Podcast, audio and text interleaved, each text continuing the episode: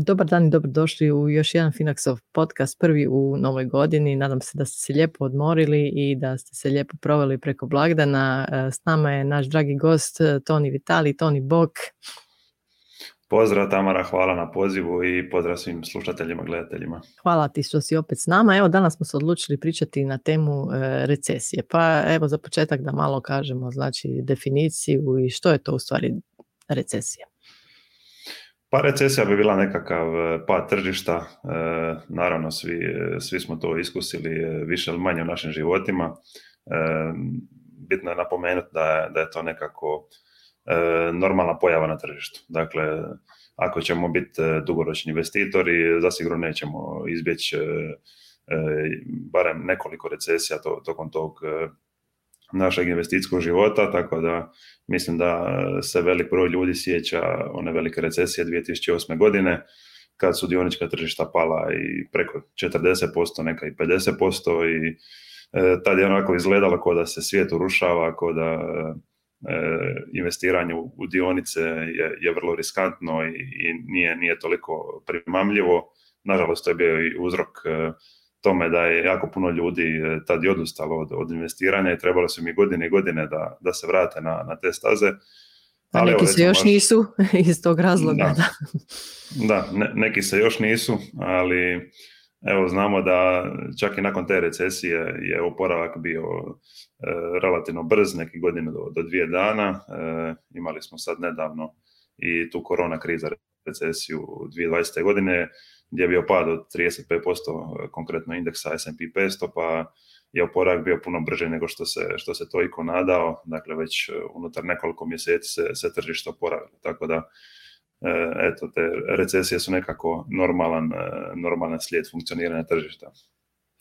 Ja bih rekla da jedino što možemo reći je, kao što često govorimo, jel, da takve stvari se teško mogu predviđati koliko će dugo trajati, a ponekad i kad će doći, što nam je upravo vidjela, e, mislim, pokazala ta jel, korona kriza prošle godine. Pa naravno, mislim da čak ako gledamo te neke prognoze investicijskih kuća, banaka i tako dalje, E, za svaku pojedinu godinu, što je vrlo popularno ovako početkom godine, da vrlo često su, su prognoze e, se ne slažu sa, sa realnošću, e, zato što je tržište jednostavno vrlo, vrlo teško prognozirati, tako da čak i za ovu 2021. godinu gdje gotovo nitko nije očekivao nekakve nekakvi veći porast tržišta, desilo se upravo to. Dakle, bila godina koja je bila odlična za investiranje, tako da e, vrlo jednostavno čak ni, ni stručnjaci, a pogotovo mali investitori jednostavno nemaju nekakav pouzdan način za, za kretanje tržišta. Možda samo još da se vratimo malo na to trajanje, znači recesija kad traje neko duže vrijeme, recimo više od dvije godine, kažemo da je to period depresije. Da, iako takvi perioda stvarno ima, mogu se izbrati na, na prste jedne ruke u povijesti, dakle E, vjerojatno svi znamo za veliku depresiju iz 1929. Dakle, tad je stvarno, stvarno trebalo ponešto više godina da se e, tržište vrati na, na prijašnje razine, iako danas e, je tržište puno više sazrelo, postoje razno razni mehanizmi koje, koji bi trebali spriječiti nekakvu tako veliku depresiju, toliko obujma.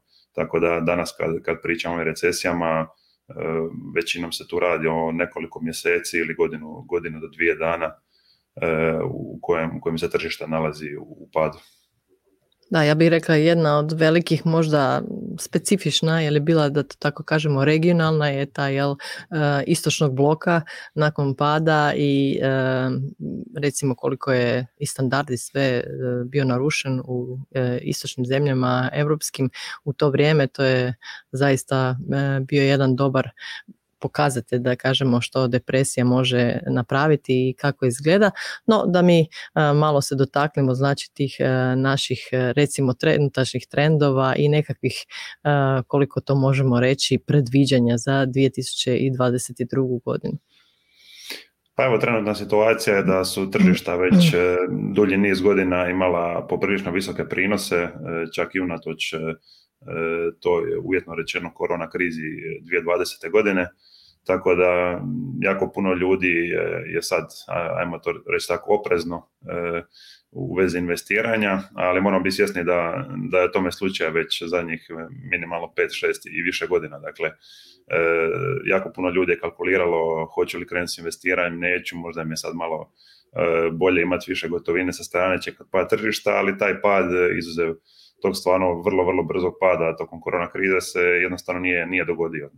Dakle, ne znamo, ne znamo šta nam budućnost nosi, ako trenutno tržišta e, dosta jesu pod navodnike skupa, prema tim nekakvim pokazateljima valuacija, E, jednostavno ne znamo šta nas e, čeka u 2022. godini, tako da mislim da e, je rješenje ono vrlo jednostavno i pomalo dosadno, ali ono o čemu, o čemu pričamo, dakle to je dugoročno investiranje, po mogućnosti ako možete redovno uplaćivati, dakle iskoristiti taj cost average efekt, mislim da, da je to jedno, jedno dobro rješenje i priprema za eventualnu buduću recesiju. Hvala ti Toni, mislim da smo se ukratko dotakli svega što je trebalo reći na ovu temu i da ćemo se vidjeti vrlo skoro sa nekom drugom interesantnom temom. Naravno, hvala na pozivu i pozdrav svima. Lijep pozdrav.